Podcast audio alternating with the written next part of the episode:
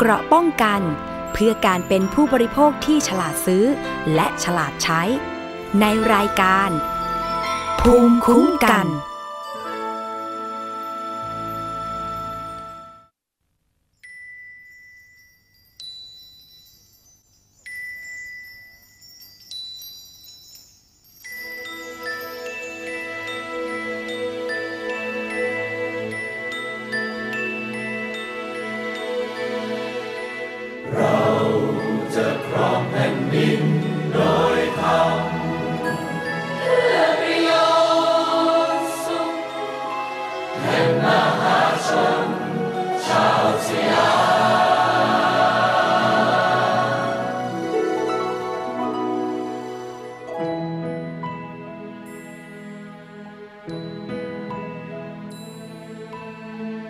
ทุกบ้านทุกถิ่น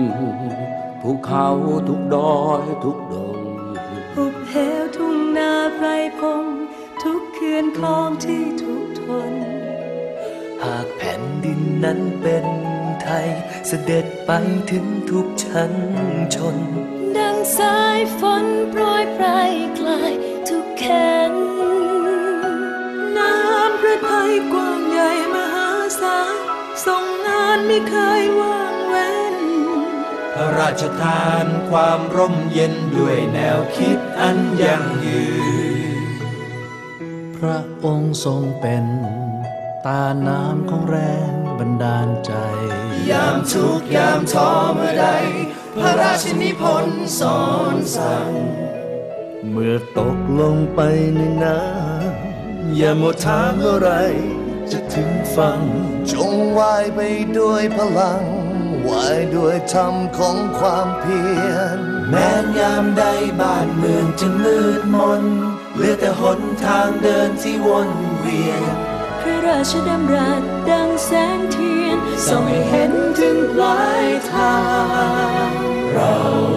จะครองแผ่นดินโดยธรรมเพื่อประโยชน์สุขแห่งมหาชนชาวสยา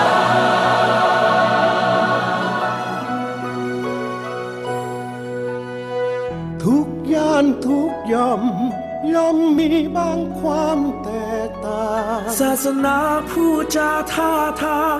วัฒนธรรมท้องถิ่นหลากหลายวิชาเชื้อพันธุ์มารวมกันบนแผ่นพื้นดินจงรักต่อพระภูมิและแผ่นดินนี้แม้ว่าความแตกต่างจะมากมายแต่ในใจยังรักและสามัคคีหนึ่งคำที่ทำให้คิดดีคือมีนายหลวงองค์เดียวกันเรา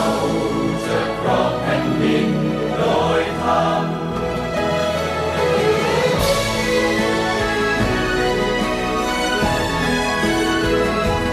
พื่อประโยชน์สุขแห่งมหาชนชาวสยาม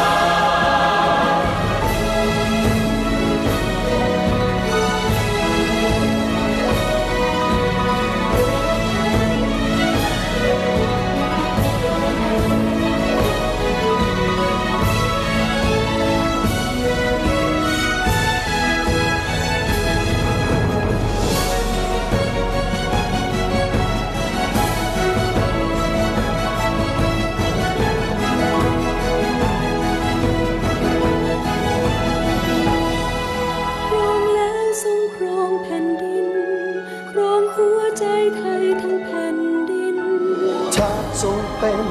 ศูนย์รวมใจไทยทุกดวงเราพร้อมคนไทยจึงมารวมกันเป็นเสียงจากใจถวายพระพรทรงพระเจริญยิ่งยืนนานทรงพระเจริญทรงพระเจริญทรงพระเจริญทรงพระเจริญทรงพระเจริญทรงพระเจริญทรงพระเจริญ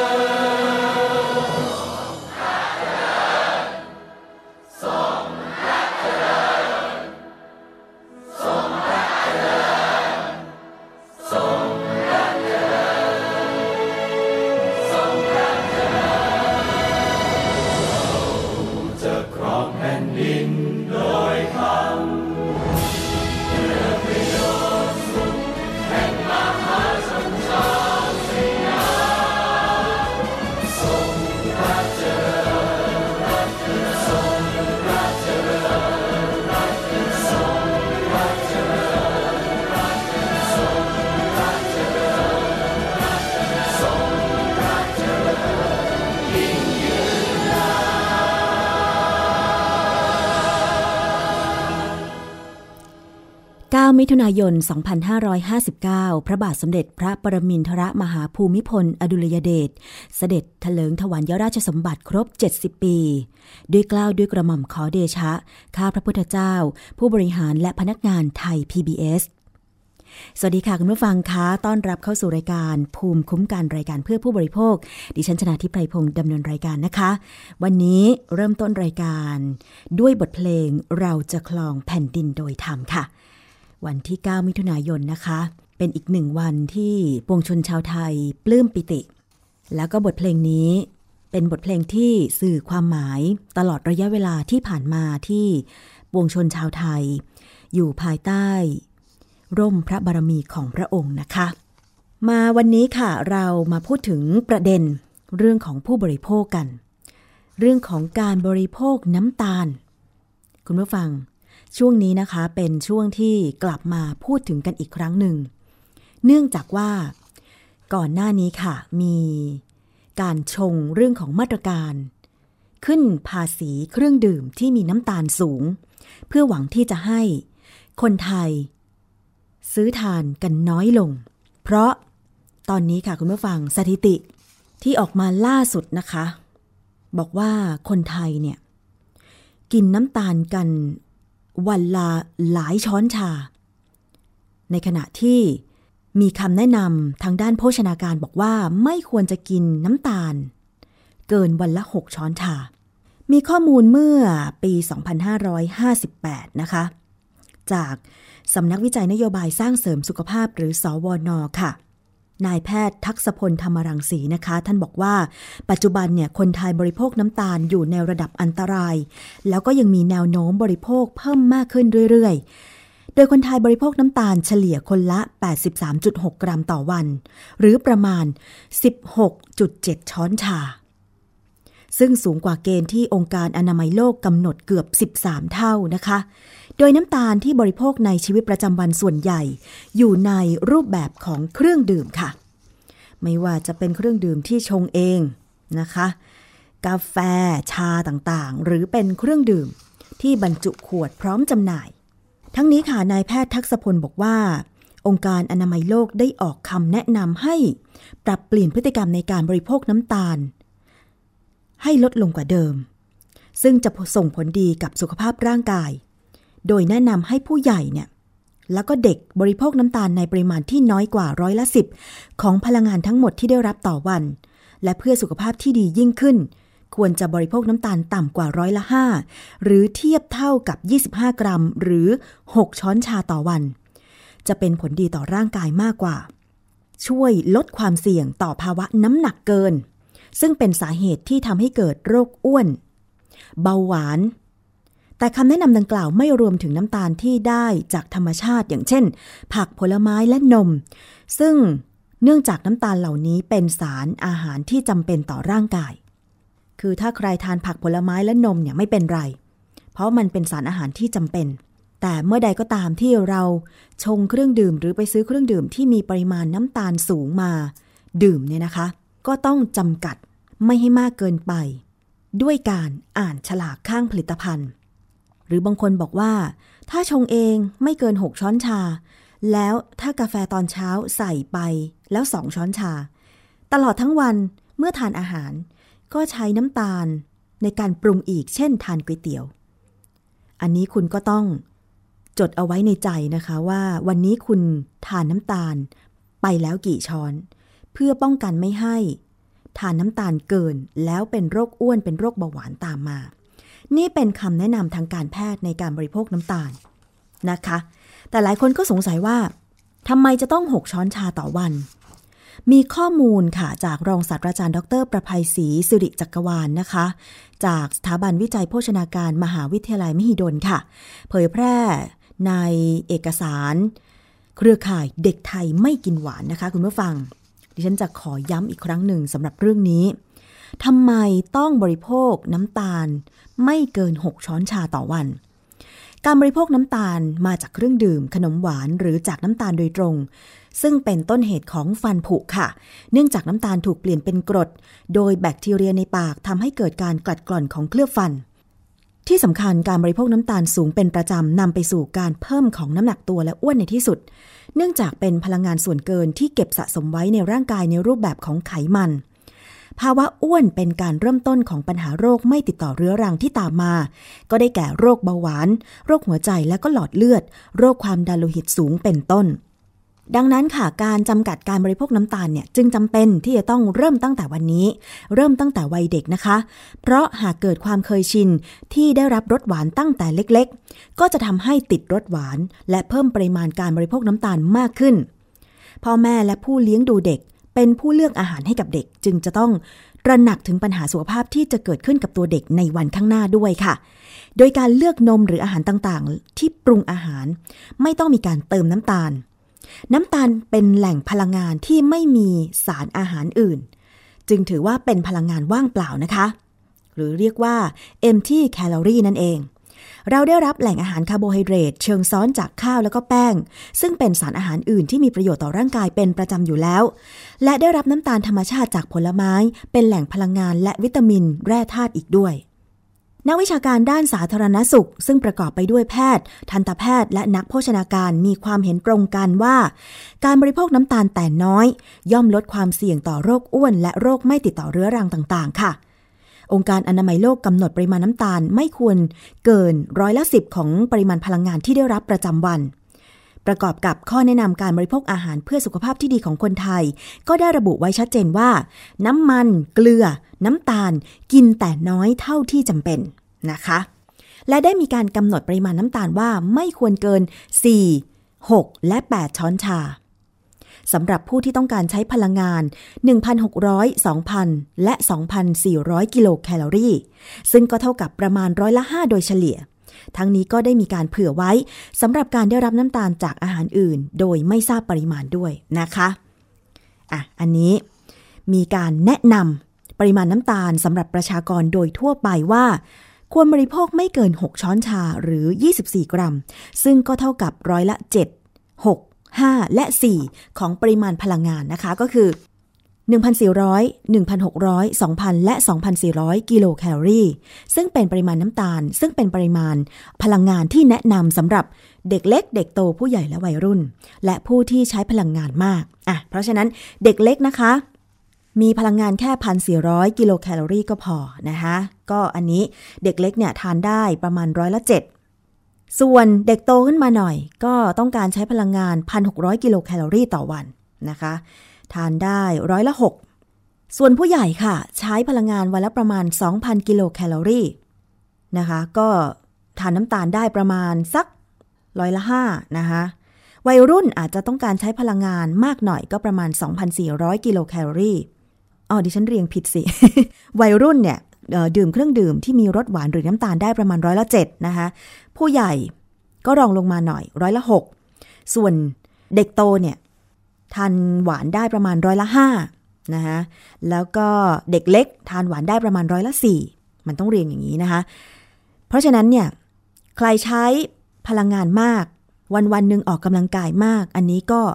ทานน้ำตาลได้มากกว่านิดเดียวเท่านั้นเพราะว่ายังไงก็ต้องไม่เกิน6ช้อนชาไม่เช่นนั้นแล้วจะเป็นพลังงานเกินและสะสมในร่างกายเป็นโรคอ้วนอันนี้ก็ได้ทราบกันแล้วว่าทำไมจะต้องทานน้ำตาลหรือดื่มเครื่องดื่มหรือปรุงอาหารด้วยรสหวานเนี่ย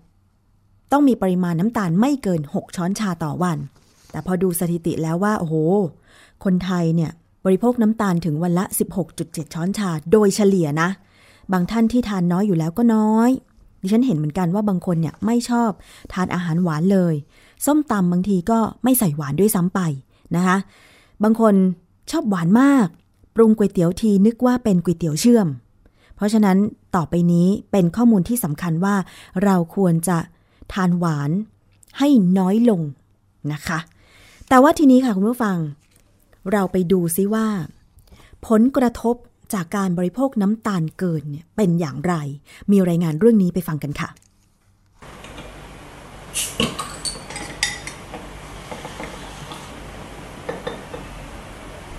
น้ำหวานผสมโซดาเป็นเครื่องดื่มที่นางสุดามหัฒนสถิตอดีตข้าราชการครูวัย67ปีใช้ดื่มเมื่อมีอาการน้ำตาลลดลงและรู้สึกอ่อนเพลีย อาหารภายในตู้เย็นเต็มไปด้วยผักผลไม้น้ำดื่มแทนที่น้ำอัดลมน้ำผลไม้และกาแฟสำเร็จรูปที่เธอเคยชื่นชอบและดื่มตั้งแต่อายุ12 ปีเธอเคยมีน้ำหนักมากถึง100กิโลกรัมแม้วันนี้จะลดลงไปได้มากแต่ก็เป็นโรคอ้วนตามมาด้วยโรคเบาหวานความดันโลหิตสูงและผ่าตัดเปลี่ยนข้อเข่าทั้งสองข้างปัจจุบันเธอพยายามออกกำลังกายด้วยการทำความสะอาดบ้านรดน้ำต้นไม้และให้อาหารแมวรู้สึกเสียใจที่นิดที่ว่าเหมือนกับว่าเรามีวิถีชีวิตที่ผิดไปนิดนึงเกี่ยวกับเรื่องของการใช้น้ำอัดลมพวกนี้ในชีวิตประจำวันเนี่ยมันเป็นกรดมันเป็นความหวานที่มันกัดกร่อนร่างกายเราทำให้เรามีปัญหาทางด้านสุขภาพปัญหาสุขภาพของสุดาเป็นเพียงตัวอย่างหนึ่งของผลกระทบที่เกิดขึ้นกับคนที่ชอบบริโภคเครื่องดื่มรสหวานที่โรงพยาบาลเกือบทุกแห่งมีผู้ป่วยเบาหวานเพิ่มขึ้นอย่างต่อเนื่องถ้าลงไปดูตามโรงพยาบาลจะเห็นมีผู้ป่วยโรคเบาหวานเพิ่มขึ้นทุกปีบริเวณที่ผมยืนอยู่ตรงนี้นะครับเป็นจุดตรวจคัดกรองโรคเบาหวานของโรงพยาบาลพระนั่งเกล้าครับซึ่งขณะนี้นะครับจะเห็นได้ว่ามีผู้ป่วยมารอรับบริการกันเป็นจำนวนมากถ้าเฉลี่ยแล้วนะครับโรงพยาบาลพระนั่งเกล้าจะมีผู้ป่วยเข้ามารับการตรวจคัดกรองประมาณ 60-70 คนต่อวันครับทุกๆวันจันทร์พุธและศุกร์โรงพยาบาลพระนั่งเกล้าจะจัดคลินิกโรคเบาหวานขึ้นเพื่อติดตามและตรวจคัดกรองผู้ป่วยกลุ่มเสี่ยงเทียบกับน้ำตาลเนี่ย11 ช้อนชานะเทียบเป็นคาร์โบไฮเดรต44 กรัมแคลอรี่ตั้ง220นะเรากินวันละกี่ขวดอะอย่างน้อยอะการซักถามประวัติผู้ป่วยโรคเบาหวานพบว่าส่วนใหญ่มีพฤติกรรมการบริโภคคล้ายๆกันคือชอบดื่มเครื่องดื่มที่ผสมน้ำตาลสูงเช่นน้ำอัดลมน้ำผลไม้สำเร็จรูปน้ำชาเขียวโดยเฉพาะกาแฟโบราณที่ผู้ชงมักใส่น้ำตาลตามความพอใจของลูกค้าพฤติกรรมไม่ค่อยได้ออกกำลังกายกินจังฟู้ดกินน้ำหวานค่อนข้างเยอะก็จะมีคนอ้วนมากขึ้นแล้วเหตุผลที่เจอเนี่ยอาจจะเพราะว่าพฤติกรรมเขาเปลี่ยนแล้วเรามีการคัดกรองเร็วขึ้นก็เริ่มตรวจคนไข้ตั้งแต่อายุ18 ปีขึ้นไปเพราะว่าความเสี่ยงเมื่อก่อนเนี่ย35หลังๆเนี่ยเราต้องตรวจอายุที่น้อยลงเรื่อยๆแล้วก็ปรากฏว่าเจอคนไข้เหล่านี้เยอะขึ้นเรื่อยๆประมาณ 7-10% นะก็คือคนไข้รายใหม่เนี่ยที่ต่อปีโรคเบาหวานสร้างภาระงานให้โรงพยาบาลพระนั่งเกล้าเพิ่มขึ้นในปี 2558 มีผู้ป่วยเบาหวานมารับบริการ 6,700 ครั้งจากผู้ป่วยกว่า 16,000 คนโรงพยาบาลแห่งนี้ยังมีผู้ป่วยเพิ่มขึ้นประมาณ108ต่อปีส่งผลให้โรงพยาบาลพระนั่งเกล้าประสบปัญหาขาดทุนมาตลอดนายกสมาคมโรคเบาหวานแห่งประเทศไทยเปิดเผยว่าขณะนี้คนไทยป่วยด้วยโรคเบาหวานกว่า 4,800,000 คนสาเหตุเกิดจากการบริโภคคาร์โบไฮเดรตมากเกินไปโดยเฉพาะน้ำตาลถ้าเราดื่มเครื่องดื่มที่มีน้ำตาลเนี่ยเราจะได้น้ำตาลเข้าไปในปริมาณที่บางคนไม่รู้ตัวเลยนะคะว่าดื่มเข้าไปเนี่ยน้ำตาลมันมากแค่ไหนเพราะฉะนั้นนี้ก็ถือว่าเป็นการได้พลังงานโดยมากเกินโดยไม่รู้ตัวนะคะแล้วก็พลังงานจากน้ำตาลเนี่ยในภาษาอังกฤษเขาเรียกว่าพลังงานว่างเปล่าคือ empty calorie มีแต่พลังงานแต่ไม่ได้ให้คุณค่าสารอาหารอื่นๆเลยนะคะความน่ากลัวของน้ำตาลไม่ใช่แค่โรคเบาหวานเท่านั้นเพราะเมื่อป่วยแล้วจะมีโรคอื่นๆตามมาเช่นโรคหลอดเลือดสมองโรคหัวใจขาดเลือดและโรคไตซึ่งโรคเหล่านี้ต้องเสียค่าใช้จ่ายในการรักษาเพิ่มขึ้นกว่า10เท่าและยังเป็นภาระของคนในครอบครัวกิตติศักดิ์ ภัสวรินทร์ ไทย PBS รายงานค่ะนั่นแหละค่ะคือผลกระทบจากการบริโภคน้ำตาลมากเกินไปนะคะเสียงจากรายงานก็คือเสียงของคุณสุดามหัฒนสถิตซึ่งป่วยเป็นโรคเบาหวานอดีตข้าราชการครูนะคะแล้วก็เสียงของแพทย์หญิงสศิธรพินิจผลแพทย์เฉพาะทางโรคเบาหวานโรงพยาบาลพระนั่งเกล้าและเสียงของศาสตราจารย์เกียรติคุณแพทย์หญิงวรรณีนิธิยานันท์นายกสมาคมโรคเบาหวานแห่งประเทศไทยค่ะและเพื่อเป็นการสร้างความตระหนักให้คนไทยลดอาหารที่มีรสหวานซึ่งหมายถึงลดการบริโภคน้ำตาลนั่นเองนะคะเราต้องสร้างความตระหนักค่ะไปฟังเสียงของทันตแพทย์หญิงปิยดาประเสริฐสมผู้จัดการโครงการเครือข่ายเด็กไทยไม่กินหวานค่ะความตระหนักนั้น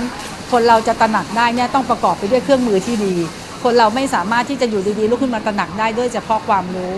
บางคนมีความรู้แต่ไม่ตระหนักเนื่องจากว่าไม่มีโอกาสหรือไม่มีกระบวนการจัดสรรให้เขาเข้าสู่สิ่งที่ดีได้นะคะความตระหนักก็จะไม่เกิดขึ้นเพราะนั่นคือสาเหตุที่เราลุกขึ้นมาทำหลายๆมาตรการทั้งเรื่องของการให้ความรู้การรณรงค์หรือแม้กระทั่งเรื่องของการพยายามจะทำเรื่องมาตรการภาษีตัวนี้ที่จะทำให้เกิดความเท่าเทียมทั้งสังคมว่าทุกคนจะได้รับประโยชน์จากการที่มีการปรับเปลี่ยนนะคะให้ผลิตภัณฑ์นั้นมีปริมาณน้ำตาลน้อยลงได้ค่ะและจากที่มีการ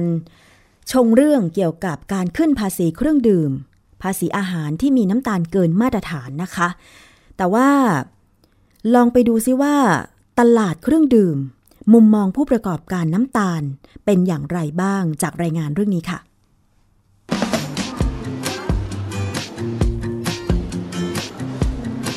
ตามที่สภาขับเคลื่อนการปฏิรูปประเทศหรือว่าสปท.เสนอให้รัฐบาลนะคะจัดเก็บภาษีเครื่องดื่มที่ใช้น้ำตาลค่อนข้างสูงค่ะอย่างเช่นน้ำอัดลมชาเขียวกาแฟเครื่องดื่มชูกำลังน้ำผลไม้นะคะหรือว่าจะเป็นกลุ่มนมถั่วเหลืองหรือว่านมเปรี้ยวก็ดีค่ะโดยบอกว่าถ้าหากว่าเกิน6 กรัมต่อ100 มิลลิลิตรถือว่าหวานเกินไปนะคะวันนี้เดี๋ยวเราไปสำรวจกันนะคะว่าเครื่องดื่มเหล่านี้ค่ะมีน้ำตาลกันมากน้อยแค่ไหนค่ะ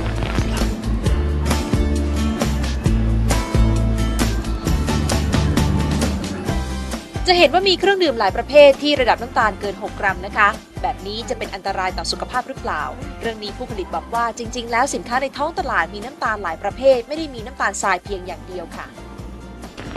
ความหวานเนี่ยมันเกิดจากไม่ว่าจะเป็นในเรื่องของผักผลไม้ที่มีความหวานของมันตัวมันเองอยู่แล้วนะคะมีในเรื่องของน้ำตาลทรายในเรื่องของการใส่ฟุตโตสนะคะก็คือ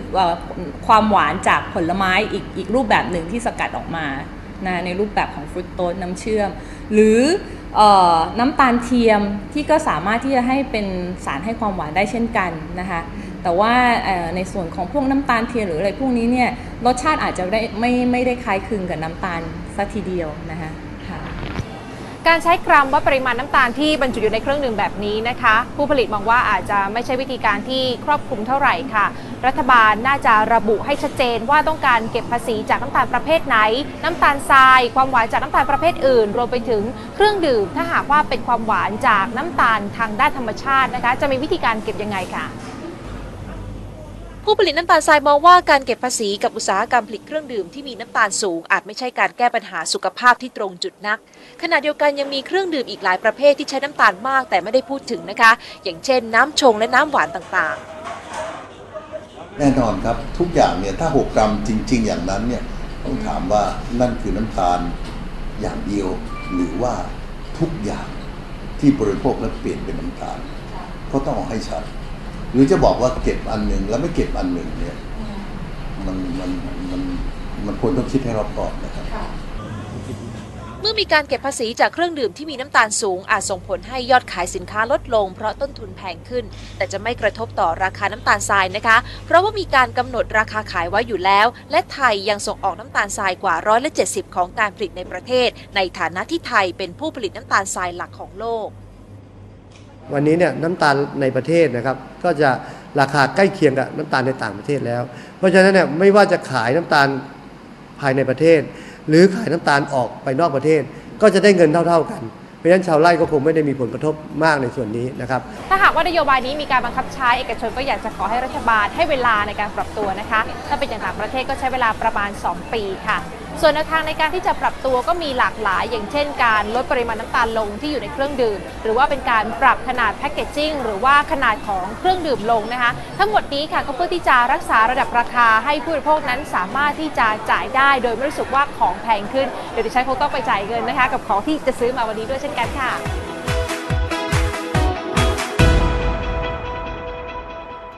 ค่ะขอบคุณรายงานจากคุณนันทินีรายละเอียดด้วยนะคะและเสียงจากรายงานค่ะก็คือเสียงของคุณปิยจิตรักอริยพงศ์ประธานเจ้าหน้าที่บริหารบริษัทเซปเป้นะคะแล้วก็เสียงของคุณสิริวุฒิเสียมภักดีประธานคณะทำงานด้านประชาสัมพันธ์3สมาคมน้ำตาลทรายและคุณสมศักดิ์จันทระรวงทองนะคะเลขาธิการคณะกรรมการอ้อยและน้ำตาลทรายค่ะแต่ทั้งนี้ทั้งนั้นนะคะคุณผู้ฟังสปท.ที่ได้เสนอมาตรการเก็บภาษีอาหารและเครื่องดื่มที่มีน้ำตาลเกินมาตรฐานค่ะ มีการประชุมกันแล้วแล้วก็มีความเห็นว่ามีงาน3ส่วนที่ดำเนินการไปได้พร้อมๆกันก็คือ 1. การรณรงค์ให้ประชาชนระวังเรื่องสุขภาพที่มีผลมาจากการทานน้ำตาลเกินมาตรฐาน 2. ก็คือมีมาตรการที่เกี่ยวข้องสำหรับดูแลอาหารและเครื่องดื่มให้กับประชาชนซึ่งทางสำนักงานคณะกรรมการอาหารและยาหรืออย.แล้วก็หน่วยงานที่เกี่ยวข้องในการคุ้มครองผู้บริโภคเนี่ยสามารถเข้าไปดูแลในส่วนนี้ได้ว่าอะไรบ้างที่ไม่ได้มาตรฐานค่ะทั้งนี้ที่ประชุมยังพูดคุยเรื่องสาธารณสุขของประชาชนด้วยค่ะในส่วนของโรคภัยไข้เจ็บต่างๆที่อาจจะเกิดจากการบริโภคอาหารที่ไม่ได้มาตรฐานอย่างเช่นโรคมะเร็งโรคหัวใจค่ะส่วนเรื่องการเก็บภาษีนั้นทางสมาคมผู้ประกอบการอาหารยังคงต้องพูดคุยกับกระทรวงการคลังต่อไปและนำความเห็นจากทุกฝ่ายมาประกอบด้วยนะคะดังนั้นค่ะเรื่องการเก็บภาษีเครื่องดื่มที่มีน้ำตาลสูงแล้วก็อาหารที่มีน้ำตาลสูงเนี่ยจึงยังไม่ถึงขั้นออกเป็นกฎหมายในขณะนี้ค่ะแต่ยังคงเดินหน้ามาตรการรณรงค์ในการดูแลรักษาสุขภาพเพราะฉะนั้นเนี่ยคุณผู้ฟังพอได้ฟังอย่างนี้ก็คงจะต้องมาตระหนักเองนะคะว่าต่อไปเวลาจะเลือกทานอาหารเนี่ยก็ต้องดูว่ามีปริมาณมากน้อยขนาดไหนอย่างที่บอกไปว่าตอนนี้เนี่ยสถิติคนไทยทานอาหารหวานเครื่องดื่มหวานนับเป็นปริมาณน้ำตาลเนี่ยตั้ง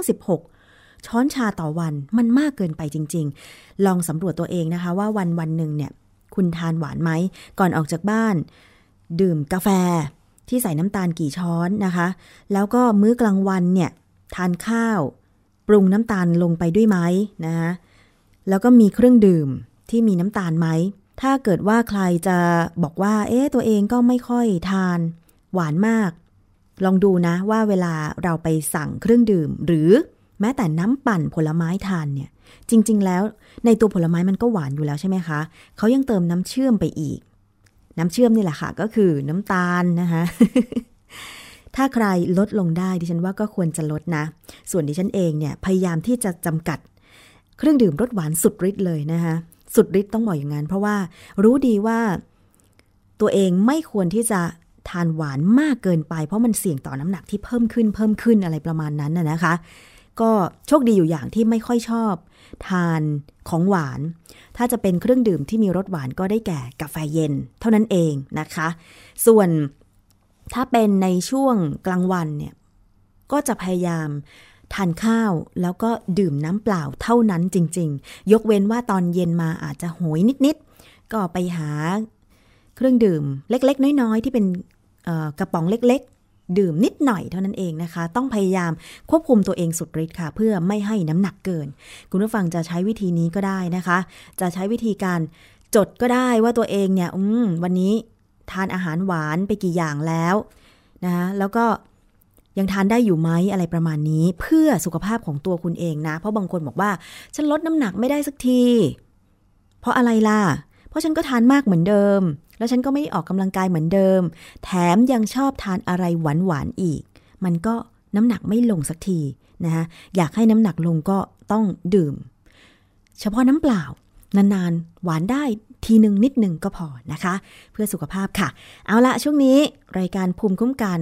พักฟังเพลงกันสักครู่นึงค่ะ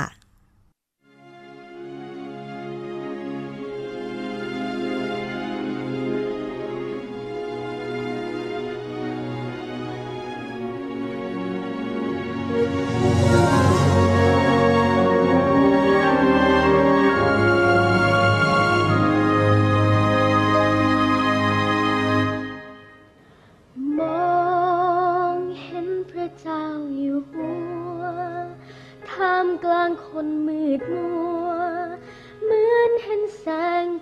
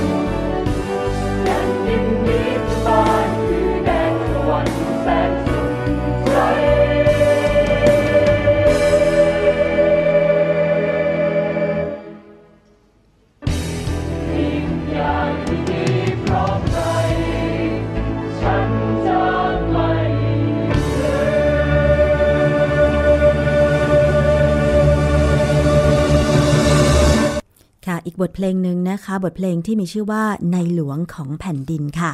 ช่วงที่2ของรายการภูมิคุ้มกันรายการเพื่อผู้บริโภค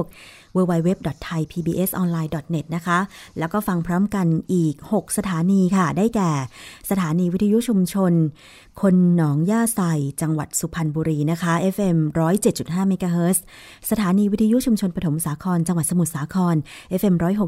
เมกะเฮิรตซ์ค่ะสถานีวิทยุชุมชนวัดโพบัลลังก์จังหวัดราชบุรี FM 103.75 เมกะเฮิรตซ์สถานีวิทยุชุมชนเทศบาลทุ่งหัวช้างจังหวัดลำพูน FM 106.25 เมกะเฮิรตซ์สถานีวิทยุชุมชนคนเมืองลี้จังหวัดลำพูน FM 103.75 เมกะเฮิรตซ์และสถานีวิทยุชุมชนคนเขาวงจังหวัดกาฬสินธุ์ค่ะ FM 89.5 เมกะเฮิรตซ์นะคะถ้ามีสถานีวิทยุไหนที่อยากจะเชื่อมโยงสัญญาณแจ้งเรามาได้ค่ะหน้าเว็บไซต์ www.thaipbsonline.net มีช่องทางการส่งข้อความนะคะหรือว่าจะส่งเป็นอีเมลจดหมายอิเล็กทรอนิกส์เนี่ยนะคะไปดาวน์โหลดแบบฟอร์มการเชื่อมโยงสัญญาณค่ะอยู่หน้าเว็บไซต์ทางด้านซ้ายมือใต้ผังรายการนะคะดาวน์โหลดแบบฟอร์มมากรอกรายละเอียดสถานีของคุณแล้วก็รายการที่คุณต้องการจะเชื่อมโยงจะสดหรือว่าไปออกย้อนหลังเวลาไหนนะคะเราต้องการเป็นข้อมูลเท่านั้นไม่มีค่าใช้จ่ายใดๆทั้งสิ้นนะคะแล้วก็ส่งมาที่อีเมล radio@thaipbs.or.th ค่ะเมื่อวันก่อนนะคะทางคุณเชจากวิทยุชุมชนคนหนองย่าไซบอกว่าช่วยบอกวิธีการช่องทางการรับฟังง่ายๆย้ำบ่อยๆให้หน่อยเพราะว่าคนฟังนั้นจะได้เข้าฟังกันอย่างสะดวกนะคะก็พยายามที่จะบอกกันอยู่เรื่อยๆนะคะจริงๆแล้วเนี่ยตอนนี้สัญญาณอินเทอร์เน็ตก็ครอบคลุมในหลายพื้นที่แล้วก็สะดวกมากเป็นอินเทอร์เน็ตความเร็วสูงมือถือก็ฟังได้โดยดาวน์โหลดแอปพลิเคชันนะคะไทย PBS เท่านั้นเองจะพิมพ์เป็นภาษาไทยพิมพ์เป็นภาษาอังกฤษก็ได้ไปเสิร์ชหาไม่ว่าคุณจะใช้งานมือถือระบบ Android หรือ iOS นะคะก็สามารถที่จะดาวน์โหลดแอปพลิเคชันไทย PBS ได้ฟรีค่ะไม่มีค่าใช้จ่ายไม่ต้องเสียตังค์อะไรใดๆทั้งสิ้นนะคะพอไปติดตั้งในมือถือของคุณแล้วเนี่ยก็เลือกคลิกไปรับฟังวิทยุไทย PBS เท่านี้เองนะคะเราก็จะได้อยู่เป็นเพื่อนกันมีข้อเสนอแนะมีข้อมูลอะไรมายังรายการภูมิคุ้มกันก็ส่งกันเข้ามาได้ทางโทรศัพท์ก็ได้นะคะที่027902528 027902529ค่ะที่สะดวกที่สุดก็หน้าเว็บไซต์แล้วก็ทางอีเมล radio@thaipbs.or.th นะคะและนอกจากรายการภูมิคุ้มกันแล้วเนี่ยก็ยังมีรายการอื่นๆอีกนะคะที่ผลิตขึ้นมาเพื่อผู้ฟังทุกเพศทุกวัยของวิทยุไทย PBS นะคะแต่ว่าต้องรบกวนคุณผู้ฟังนิดนึงสำหรับใครที่ติดตามรายการห้องสมุดหลังใหม่ซึ่งจัดโดยคุณรัศมีมณีนินนะคะหลังจากรายการออนไลน์ออนแอร์ไปแล้วเนี่ยก็จะนำคลิปรายการอัปโหลดขึ้นหน้าเว็บไซต์เพื่อไปฟังย้อนหลังแต่ทีนี้ว่าบางทีเนี่ยนะคะเซิร์ฟเวอร์ของรายการของวิทยุไทย PBS มันค่อนข้างจำกัดก็เลยอาจจะต้องมีการลบตอนเก่าๆลงบ้างออกบ้างนะคะเพราะฉะนั้นถ้าสมมุติว่าคุณเป็นแฟนรายการจริงๆอยากจะดาวน์โหลดไปฟังย้อนหลังรบกวนไปฟังปุ๊บดาวน์โหลดไว้เลยเพราะว่ามีหลายท่านเหมือนกันที่สอบถามมาว่ามีตอนเก่าๆของรายการห้องสมุดหลังไมค์ไหมซึ่งจริงแล้วเนี่ยบางเรื่องที่คุณรัศมีนำเสนอมันเป็นเรื่องที่โอ้เมื่อ5ปีผ่านมาแล้วอะไรอย่างเงี้ยซึ่งเราไม่มีเซิร์ฟเวอร์ตัวนั้นแล้วเราลบออกจากเซิร์ฟเวอร์แล้วประมาณนี้นะคะเพราะฉะนั้นก็อยากจะให้ดาวน์โหลดเก็บไว้เลยแต่ว่าต้องเป็นการดาวน์โหลดฟังเท่านั้นนะคะเพราะว่าเคยเจอเหมือนกันที่มีผู้ฟังรายงานบอกว่ามีการรวมไปทำแผ่นซีดีแล้วก็เอาไปขายเอาเงินเข้าตัวเองซึ่งจริงแล้วไม่เกี่ยวข้องใดๆกับวิทยุไทย PBS ออนไลน์เลยนะคะเพราะว่าเรามีบริการให้สำหรับประชาชนได้รับฟังกันฟรีๆค่ะเอาละนี่คือช่วงเวลาของรายการภูมิคุ้มกันตอนนี้เราไปฟังนานาสาระค่ะไปฟังซิว่าวันนี้คุณยศพร มยูสุวรรณจะนำเสนอเรื่องอะไรคะนานาสาระ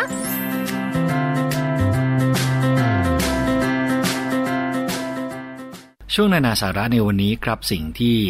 เราจะมานำเสนอให้คุณผู้ฟัง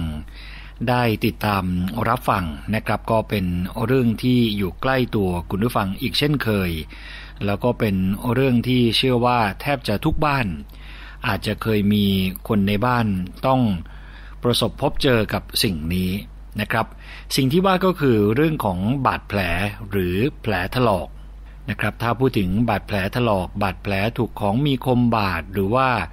บาดแผลทั่วไปเนี่ย ก็ถือเป็นเหตุการณ์ที่เกิดขึ้นแล้วเราอาจไม่จำเป็นต้องไปรักษาที่โรงพยาบาลเพราะว่าเป็นการบาดเจ็บเล็กน้อยนะครับแล้วก็อาจจะปฐมพยาบาลเบื้องต้นได้และแน่นอนว่าก็มีความจำเป็นที่จะต้องมีการดูแลอย่างถูกต้องเพื่ออะไรก็เพื่อป้องกัน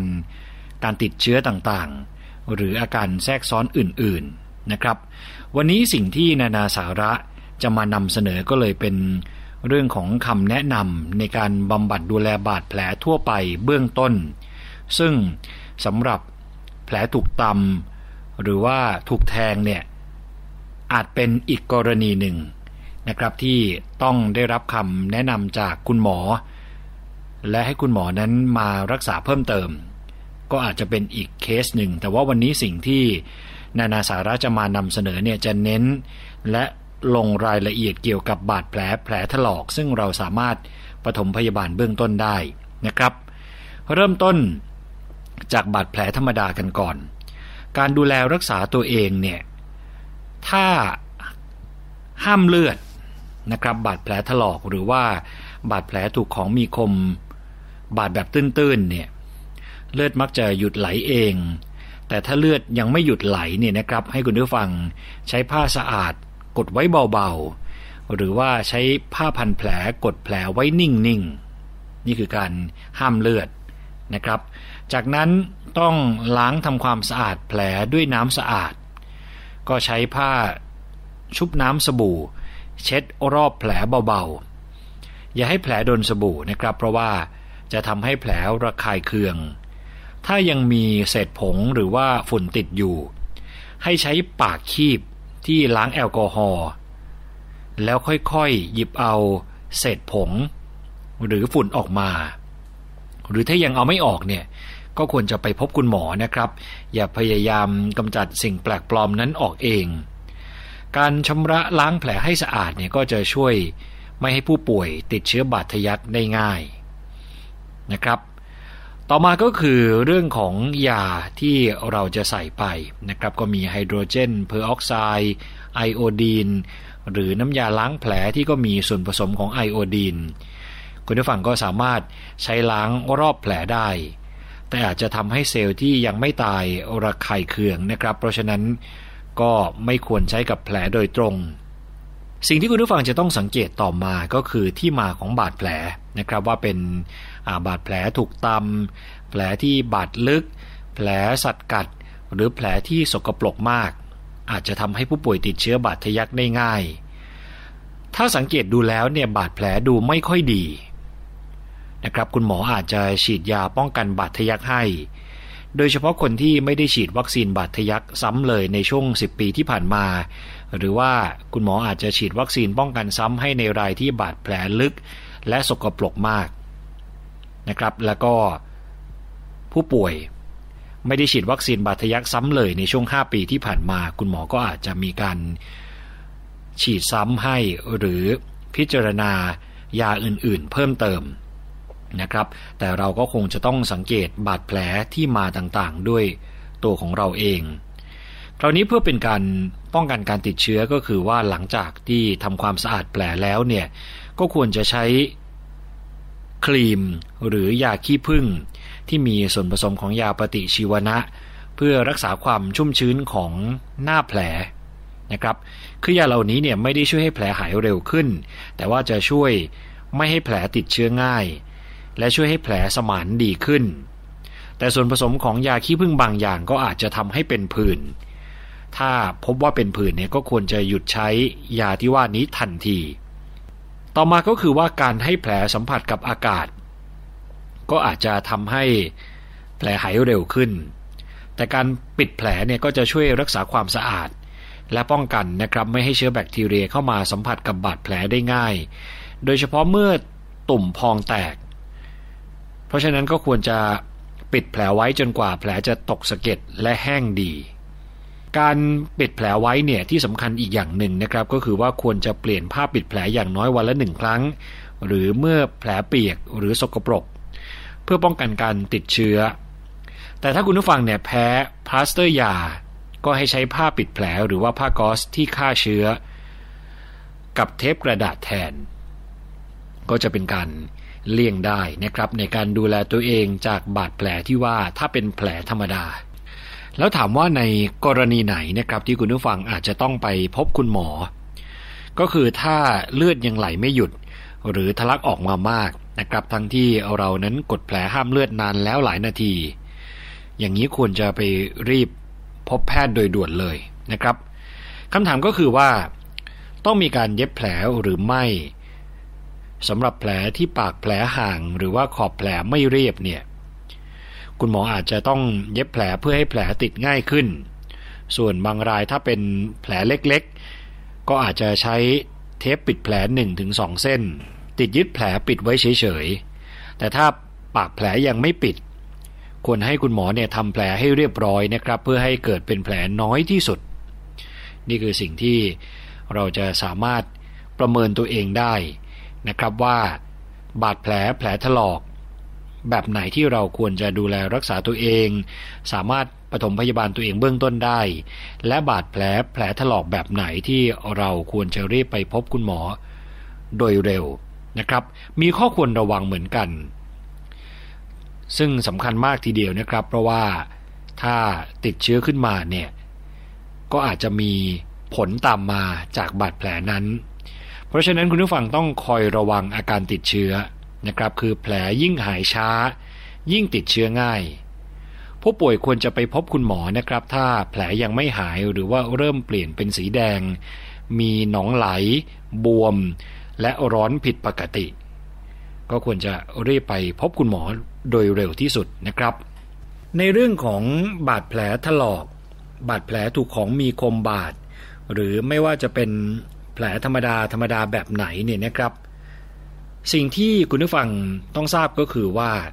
สามารถติดเชื้อบาดทะยักได้ทั้งนั้นนะครับคนที่ติดเชื้อบาดทะยักเนี่ยก็จะมีอาการขากรรไกรแข็งติดต่อกันนานเป็นวันหรือเป็นสัปดาห์เกิดจากอะไรก็เกิดจากการเกร็งของกล้ามเนื้อขากรรไกรและกล้ามเนื้อส่วนอื่นๆนะครับบางคนจะมีอาการแทรกซ้อนอื่นๆด้วยและบางคนอาจชักหายใจขัดหรือเสียชีวิตได้ในที่สุดเชื้อแบคทีเรียที่เป็นสื่อโรคบาดทะยักเนี่ยก็พบมากในดินนะครับและพบในที่อื่นได้เกือบทุกที่ครับสปอร์ของเชื้อแบคทีเรียชนิดนี้เมื่อตกผ่านเข้าไปในแผลแล้วจะเริ่มแพร่พันธุ์และสร้างสารพิษเข้าไปรบกวนระบบการทำงานของเส้นประสาทที่ควบคุมกล้ามเนื้อต่างๆในร่างกายคนทั่วไปนะครับจำเป็นต้องได้รับวัคซีนป้องกันบาดทะยักทุกคนเด็กๆก็ควรได้รับวัคซีนป้องกันบาดทะยักครั้งแรกเมื่อรับวัคซีนโรคคอตีบไอกรนบาดทะยักและจากนั้นก็ควรได้รับวัคซีนกระตุ้นเป็นระยะทุกๆ10ปีนะครับแต่คนที่มีบาดแผลชะกันมากเนี่ยคุณหมออาจจะแนะนำให้รับวัคซีนเพิ่มถึงแม้ว่าจะเคยรับวัคซีนกระตุ้นแล้วภายในระยะเวลา10ปีที่ผ่านมาก็ตามหรือถ้าแผลลึกสกปรกและเคยฉีดวัคซีนซ้ำแล้วเกิน5ปีขึ้นไปคุณหมอก็อาจจะฉีดวัคซีนกระตุ้นให้อีกนะครับทั้งนี้ก็ควรจะฉีดวัคซีนป้องกันบาดทะยักทันทีภายใน2วันนับจากวันที่เกิดบาดแผลครับนี่ก็เป็นความรู้เบื้องต้นเกี่ยวกับวัคซีนป้องกันบาดทะยักซึ่งแน่นอนว่าเป็นความเสี่ยงที่สำคัญและจะทำให้เราต้องติดตามในเรื่องของการติดเชื้อเนี่ยอย่างใกล้ชิดนะครับคราวนี้มาดูที่แผลถูกต่ำกันบ้างเมื่อสักครู่คือบาดแผลธรรมดานะครับแผลถูกต่ำเนี่ยคือปกติจะมีเลือดไหลออกที่ไม่มากหรือแทบไม่เห็นเลือดไหลออกมาเลยและดูเหมือนแผลจะปิดสนิทได้เกือบจะทันทีนะครับแต่ก็ไม่ได้หมายความว่าไม่จำเป็นต้องรักษาหรือว่าปล่อยทิ้งไว้เฉยๆได้แต่อย่างใดแผลถูกตำไม่ว่าจะเป็นตะปูตำหมุดตำสามารถเป็นอันตรายต่อชีวิตได้ทั้งสิ้นนะครับเพราะเหตุจากการติดเชื้อที่ตัวแผลสำคัญมากทีเดียวเนื่องจากวัตถุที่ทำให้เกิดแผลนี่อาจจะมีสปอร์ของเชื้อบาดทะยักหรือเชื้อโรคอื่นๆติดอยู่โดยเฉพาะถ้าวัตถุนั้นเนี่ยเคยสัมผัสดินมาก่อนก็ควรจะไปพบคุณหมอนะครับหรือต้องสังเกตอาการ ของตัวเองดีๆแต่ผมว่าดีที่สุดก็คือว่าไปพบคุณหมอนะครับทำความสะอาดแผลให้เรียบร้อยและขอคำแนะนำซึ่งคำแนะนำที่ดีที่สุดก็คือแพทย์ที่จะประเมินนะครับว่าเราควรจะดูแลรักษาตัวเองอย่างไรควรจะมีการฉีดวัคซีนป้องกันบาดทะยักเพิ่มเติมหรือไม่เพื่อเป็นการกระตุ้นคำตอบเหล่านี้คุณหมอจะสามารถให้เราได้นะครับมาปิดท้ายกันที่เรื่องของแผลอีกชนิดหนึ่งซึ่งอาจจะเป็นตามมาหลังจากที่คุณผู้ฟังเกิดบาดแผลถลอกหรือว่าแผลถูกตำก็หมายถึงแผลเป็นนะครับไม่ว่าจะรักษาแผลด้วยวิธีไหนก็ตามเนี่ยถ้าเป็นแผลที่กินบริเวณลึกเกินผิวหนังชั้นแรกสุดลงไปนะครับถึงแม้ว่าจะหายดีแล้วเนี่ยก็เป็นแผลเป็นได้แม้แผลจะตื้นก็มีโอกาสเป็นแผลเป็นได้เช่นเดียวกันถ้าแผลนั้นเนี่ยติดเชื้อหรือว่าแผลซ้ำรอยเดิมอีกนะครับคุณผู้ฟังแผลที่กำลังจะหายถ้าโดนแสงอาทิตย์นานๆก็จะเปลี่ยนเป็นสีคล้ำถาวรซึ่งคุณผู้ฟังก็สามารถป้องกันได้นะครับด้วยการสวมเสื้อผ้าปิดแผลไว้หรือว่าทาครีมกันแดดที่มีค่า SPF มากกว่า15ขึ้นไปก่อนออกแดดทุกครั้งในช่วง6เดือนแรกที่เริ่มเป็นแผลนะครับปกติแผลเป็นจะหนาขึ้นภายใน2เดือนตามกระบวนการรักษาตัวเองของร่างกายและควรจะบางลงจนเรียบเสมอกับผิวหนังภายใน6เดือนหรือ1ปีนะครับสำหรับแผลเป็นขอบหยักและปากแผลเปิดกว้างที่ขยายออกไปเรื่อยๆเนี่ยจะเรียกว่าคีลอยด์ซึ่งเป็นการเติบโตผิดปกติของเนื้อเยื่อแผลเป็นแผลผ่าตัดรอยฉีดวัคซีนแผลไฟไหม้หรือแม้แต่รอยข่วนเนี่ยก็อาจจะเป็นคีลอยด์ได้ทั้งสิ้นและมีแนวโน้มนะครับว่าจะเป็นกรรมพันธุ์มักพบในคนผิวเข้มเนี่ยมากกว่าคนผิวขาวทั่วไปแผลเป็นประเภทคีลอยด์เนี่ยไม่มีอันตรายครับแต่ถ้าคันหรือดูน่าเกลียดเกินไปเนี่ยคุณหมออาจจะตัดคีลอยด์เล็กๆออกโดยใช้ไนโตรเจนเหลวเนี่ยทำให้แข็งแล้วฉีดคอร์ติซอนเข้าไปบางครั้งคีลอยด์นี้ก็จะหยุดเติบโตเองแต่จะไม่หายไปเองนะครับก็สามารถไปขอคำแนะนำจากแพทย์ผิวหนังหรือว่าศัลยแพทย์เพื่อให้คุณหมอเนี่ยแนะนำเรื่องของลักษณะและการรักษาแผลเป็นโดยเฉพาะได้ก็จะเป็นการแก้ไขปัญหาให้คุณผู้ฟังที่มีแผลเป็นในลักษณะที่ไม่พึงประสงค์นะครับในลักษณะที่ดูรู้สึกว่าไม่ค่อยสวยงามเท่าไหร่ก็สามารถไปปรึกษาคุณหมอผิวหนังหรือว่าศัลยแพทย์ได้นะครับก็เป็นคำแนะนำที่วันนี้นานาสาระเลือกมานำเสนอให้คุณผู้ฟังในฐานะผู้บริโภคนะครับว่าเราจะรับมือกับบาดแผลถลอกอย่างไรทั้งบาดแผลธรรมดาแผลถูกตำและแผลเป็นซึ่งทั้งหมดนี้เนี่ยนะครับโดยเฉพาะบาดแผลที่เกิดขึ้นกับคุณผู้ฟังถ้ารู้สึกไม่ดีนานาสาระต้องขอเน้นย้ำนะครับเช่นเลือดไหลไม่หยุดออกมากผิดปกติหรือว่าแผลเวอะหวะแผลลึกดีที่สุดเลยคือไปโรงพยาบาลให้คุณหมอประเมินน่าจะดีที่สุดนะครับว่าเราควรจะมีแนวทางในการรักษาอย่างไรนี่คือสิ่งที่นานาสาระมานำเสนอในวันนี้นะครับให้คุณผู้ฟังได้ติดตามรับฟังนานาสาระต้องขอขอบคุณข้อมูลดีๆนะครับจากคู่มือปฐมพยาบาลโดยไมโยคลินิกกับเรื่องของบาดแผลถลอกที่คุณผู้บริโภคจะสามารถประเมินสิ่งเหล่านี้ได้ครับ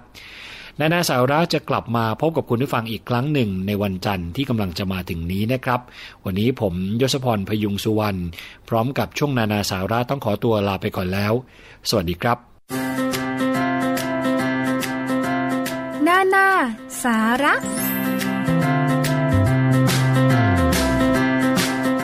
ขอบคุณมากเลยค่ะสำหรับการติดตามรับฟังรายการภูมิคุ้มกันรายการเพื่อผู้บริโภคนะคะวันนี้หมดเวลาแล้วค่ะดิฉันชนาธิไพรพงษ์ลาไปก่อนสวัสดีค่ะเกราะป้องกันเพื่อการเป็นผู้บริโภคที่ฉลาดซื้อและฉลาดใช้ในรายการภูมิคุ้มกัน